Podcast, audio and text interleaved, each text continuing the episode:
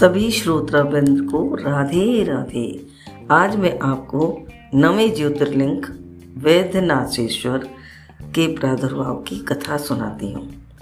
वैद्यनाथेश्वर ज्योतिर्लिंग का पाफारी महात्मा सूची बताते हुए कहते हैं कि राक्षस राज रावण कैलाश पर्वत पर आराधना कर रहा था। कुछ काल तक आराधना करने पर भी महादेव प्रसन्न नहीं हुए। तब शिव की प्रसन्नता के लिए द्वारा दूसरा तप करने लगा। रावण ने हिमालय पर्वत से दक्षिण वृक्षों से भरे हुए वन में पृथ्वी पर एक बहुत बड़ा गड्ढा खोदा और उसमें अग्नि की स्थापना की और पास में शिव की स्थापना की और हवन का आरंभ कर दिया। ग्रीष्म ऋतु में वह पाँच अग्नियों के बीच बैठता। वर्षा ऋतु में खुले मैदान में चबूतरे पर सोता। शीतकाल में जल के भीतर खड़ा रहता। फिर भी महादेव प्रसन्न नहीं हुए।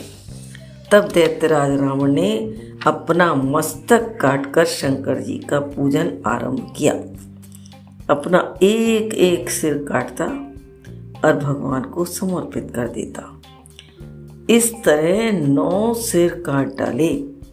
जब एक सिर बाकी रह गया, तब भक्त वत्सल भगवान प्रकट हो गए।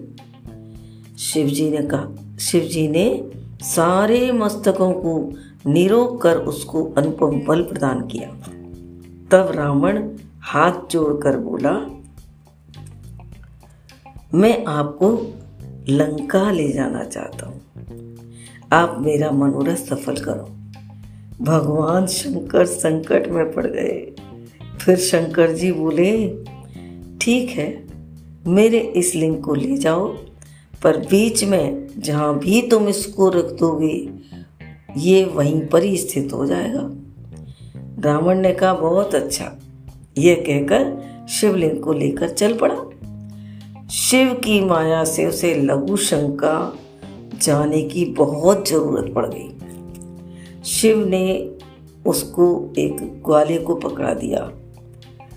अब रावण मूत्र त्याग के लिए बैठ गया ग्वाले को शिवलिंग का भार बहुत अधिक लगा।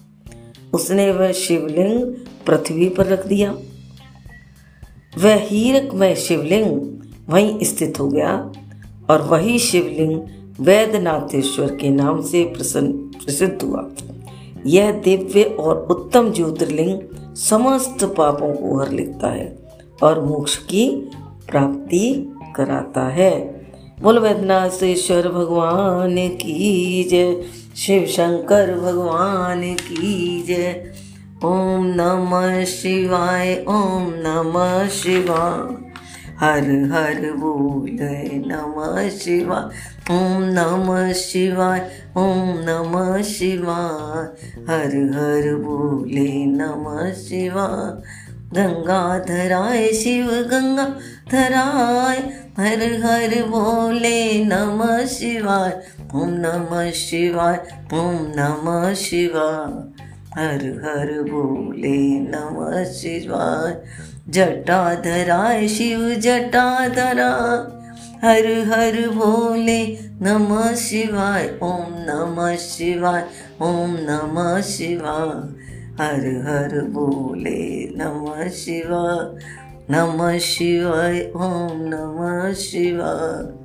हर हर बोले नमः शिवाय नमः शिवाय, ओम नमः शिवाय। हर हर बोले नमः शिवाय।